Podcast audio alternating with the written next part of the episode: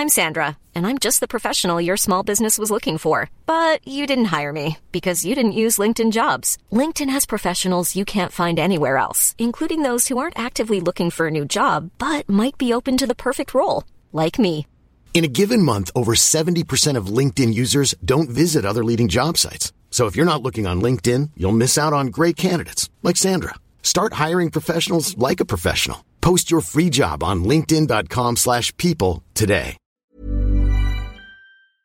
Señores miembros del Consejo Técnico del IMSS, con absoluta paz y en ánimo de construir y no de destruir, ustedes saben que podría vetar las decisiones del Consejo, como me autoriza el artículo 269 de la ley del IMSS.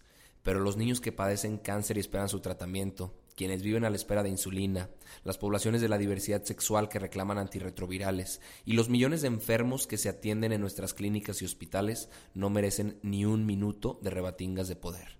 Estoy consciente de los límites y de mis límites. Puedo equivocarme, pero soy decente y tengo vergüenza pública. Y con serenidad de ánimo presento en este momento mi renuncia al cargo de director general del Instituto Mexicano del Seguro Social. Renuncia Germán Martínez. Y pues sí, la institución está tan fregada que más vale prevenirse del IMSS.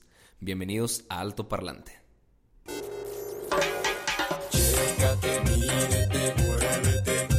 Mídete, muévete. Recuerda, más vale prevenir. Amigos míos, bienvenidos a un episodio más de Alto Parlante.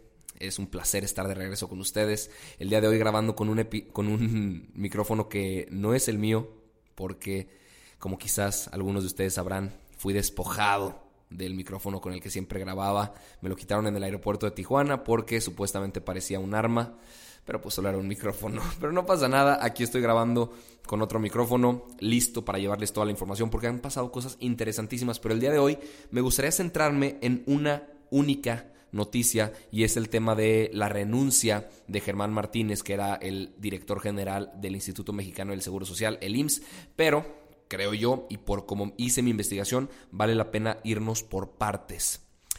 El IMSS se fundó el 19 de enero de 1943 en la administración del general Manuel Ávila Camacho. Se ahorita se rige bajo la ley del Seguro Social, que pues básicamente le dicen cómo operar. Esa ley se hizo el 21 de diciembre de 1995 y le dice que tiene que proveer de asistencia médica, protección de los medios de subsistencia, servicios sociales necesarios para bi- bienestar individual y colectivo, otorgamiento de pensión garantizada por el Estado y esa pensión se da bajo régimen obligatorio o régimen voluntario. El obligatorio se paga con las contribuciones de patrones, Estado y de propios trabajadores, que les dan seguros de enfermedades y maternidad, riesgos de trabajo, invalidez y de vida, eh, seguro de retiro y de vejez y les dan también guarderías y prestaciones sociales. El IMSS, amigos míos, tiene chingos y chingos de patrimonio. El pedo es que todos están bien jodidos. La Comisión Federal para la Protección contra Riesgos Sanitarios, que es la COFEPRIS, realizó estudios en 124 hospitales y encontró anomalías en los 124. Sé que no es nuevo el hecho de que nosotros escuchemos que el IMSS pues tiene deficiencias, que hay malos tratos, malas instalaciones. eh, vaya, que es, un problemón intentar ser atendido en el, Instituto Mexicano del Seguro Social. Aquí el gran problema es que mucha gente es a lo único que tiene acceso. Eh, entonces, pues sí es una gran parte del país eh, que, su única respuesta para intentar solucionar problemas médicos, de enfermedades que ellos puedan tener, es a través del IMSS. Yo, la verdad, antes de investigar, no sabía que estuviera tan mal este tema. Pero bueno, después de haber visto el, el estudio que hizo la COFEPRIS, ahí les va. Y perdón por mandarles esta información tan negativa, pero pues es, es importante que estemos conscientes de qué es lo que pasa. Se registró falta de limpieza en la ropa de cama de los pacientes y el personal de salud, suciedad en diversas áreas, carencia de buenas prácticas de higiene, deficiencia en la preparación de alimentos y soluciones de uso médico, no se lavan las manos, no usan cubrebocas, hay personal insuficiente, no hay turno nocturno, no todo el personal tiene título o cédula profesional, eh, hay medicamentos con fecha de caducidad vencida, hay insuficiencia de medicamentos, no se desinfectan camas ni incubadoras, hospitales sin rayos X ni laboratorio clínico, hay polvo en los hospitales de, oncología, ah, los cuartos sépticos aparte son usados como cuartos de aseo, los residuos biológicos infecciosos se mezclan en los mismos recipientes que la basura municipal, los dispositivos desechables son reutilizados, los sensores de oxígeno o bolsas de reanimación respiratoria no son lavados ni esterilizados antes de usarse de nuevo con otro paciente y la lista continúa y continúa. El Seguro Social dijo que esos casos no son representativos de una situación crítica nacional. O sea, tapando el sol con un dedo, que no me vengan a chingar. Aparte de esto, se le pueden sumar los malos servicios médicos ineficiencia en los trámites. Eh, y estamos hablando de la institución de sanidad más grande de Latinoamérica.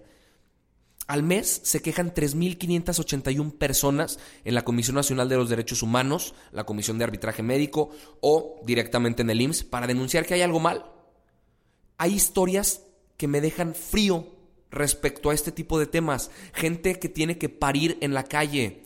Enfermos que como no hay espacio y no hay camillas, los dejan enfermos en los pasillos. No es posible. No es posible. Germán Martínez, que pues ahora es el exdirector general del, del, IMSS, presentó una carta al Consejo Técnico del Instituto Mexicano del Seguro Social y acusó a algunos funcionarios de Hacienda. Este güey, a finales del año pasado, anunció que el IMSS tendría un ajuste de 4.218 millones de pesos menos. O sea, les recortaron el presupuesto por 4.218 millones de pesos.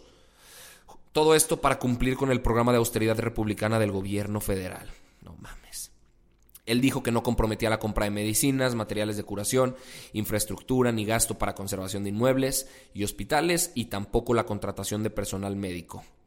Eh, este cuate renunció porque, porque dijo que les habían estado congelando algunos fondos, que la Secretaría de Hacienda no quería entregar el dinero. AMLO dijo que no comparte su punto de vista. Él dice que es muy ortodoxo y muy respetuoso en las decisiones que toma Hacienda que ellos tienen una política que tiene que cuidar que no haya déficit, es decir, que, que no haya deuda, que las finanzas estén sanas, que esa es su función y que él respalde esa política de Hacienda. Andrés Manuel, madre mía, cuando digo esto, lo digo con la piel china y con el corazón en la mano, estás hablando de gente que se está muriendo. Estás hablando de gente que no tiene sus, sus medicamentos para poder tratarse y que su única respuesta es acercarse a lo que el gobierno puede proveerles, a lo que el gobierno debería proveerles, según lo que dice la ley del Seguro Social. Tú estás viendo cuánto inviertes en un pinche estadio de béisbol. Creo que es de los episodios en los que más enojado he estado, porque no se vale, no se vale. Aparte negó que se estén poniendo en riesgo los servicios de salud del IMSS como dijo en la carta Germán Martínez, solo que Germán quería tener más independencia en decisiones financieras. Eso dice Andrés Manuel, pero hay documentos que dicen lo contrario, porque Hacienda frenó la entrega de 1.363 millones de pesos destinados a medicinas y mejora de servicios de atención médica para los más marginados del país. Aparte detuvo pagos de salarios de los delegados del IMSS. AMLO dice que no es cierto, pero ahí les va. Hay distintas solicitudes que presentó justamente Germán Martínez. Unas de ellas era para acceder a los recursos del programa IMSS Bienestar y otro al programa Fortalecimiento a la Salud, que atiende a 6.1 millones de familias. Se les tenían que dar 750 millones de pesos en los primeros tres meses, pero no se entregó ni un solo centavo. Así como lo escuchan, no se les dio ni un solo centavo. Otro programa que es el fortalecimiento de la atención médica, les tenían que dar 262 millones y no se les entregó ni un pinche centavo. Pero sí se entregaron 248 contratos por 674 millones de pesos a una red de seis empresas que son de una misma familia que simularon eh, competir por licitaciones, le regalaron viajes a funcionarios, se falsificaron registros sanitarios por venta de equipo médico y, esas empresas fueron fundadas meses antes de ganar los contratos. Ahora, ¿qué va a pasar? Los senadores llamaron a comparecer a Carlos Ursúa, que ya se negó dos veces en ir a hablar con ellos, pues para que les explique qué carajos está pasando, eh, porque no es posible que esto esté pasando. También se quitó dinero a los programas de atención y control de cáncer cervicouterino y cáncer de mama, em, y, y pues no se vale. A ver, yo he tenido experiencias personales respecto a, respecto a este tipo de, temas. Mi, papá estuvo hospitalizado un tiempo y por algún tipo de negligencia médica y por mal equipo, eh, pues, obtuvo una infección dificilísima de tratar y fue sumamente preocupante, fueron momentos dificilísimos. Yo no me imagino las familias que al querer solucionar este tipo de problemas no tienen respuesta alguna y, pues simplemente la decisión es dejar morir a sus, a sus, a sus familiares eh, doctores que ni siquiera saben qué hacer porque no tienen los medicamentos y pues en ellos no está el, eh, eh, la decisión de tenerlos o no tenerlos, simplemente no se les abastece a los centros médicos para poder ellos entregárselos a los pacientes ni a los familiares. Esto me hace hervir la sangre Estamos hablando de niños con cáncer que no tienen cómo ser tratados, de gente con VIH-Sida que no tiene idea de si va a poder seguir con sus tratamientos. Y no son tratamientos de que si no se los toman no pasa nada. Ellos tienen que tener tratamiento continuo para que no recaigan y que no fallezcan.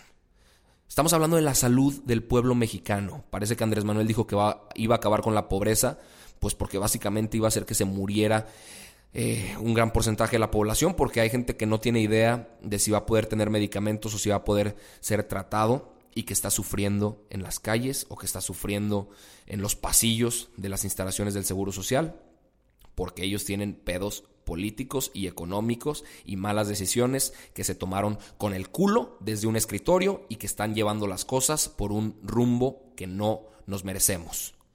Ya hay aquí un, un pues un sustituto como director del IMSS, pobre, pobrecito, porque seguramente él no quiere llevarse ese paquetote, Zoe Robles, que era el subsecretario de Gobernación, él ha sido senador y diputado federal por Chiapas, y pues le toca una bomba de tiempo. Básicamente le toca arreglar lo, lo que no se puede arreglar, defender lo indefendible y a ver cómo le hace, porque si está bien difícil, yo por lo pronto voy a seguir con toda la información eh, pues continuamente todos los días haciéndoles llegar eh, cualquier dato que pueda surgir. A mí esto me, pone muy mal porque verdaderamente pienso que es uno de los temas más importantes que, que, se puede hablar en el país. A ver, una cosa es la corrupción, una cosa es lavado de dinero, pero aquí estás atentando contra las vidas de millones de seres humanos.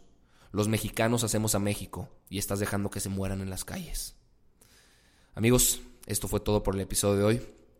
Les mando un fuertísimo abrazo y si esto te sirvió, si esto te hizo darte cuenta de lo que está pasando, si esto te pone a reflexionar acerca del tema, por favor te pido que lo compartas y seguimos la conversación a través de Instagram Arturo Aramburu, por ahí me pueden encontrar y nos vemos mañana. Normally being a little extra can be a bit much, but when it comes to healthcare, it pays to be extra. And United Healthcare makes it easy with Health Protector Guard fixed indemnity insurance plans. Underwritten by Golden Rule Insurance Company, they supplement your primary plan, helping you manage out of pocket costs without the usual requirements and restrictions like deductibles and enrollment periods. So when it comes to covering your medical bills, you can feel good about being a little extra. Visit uh1.com to find the Health Protector Guard plan for you.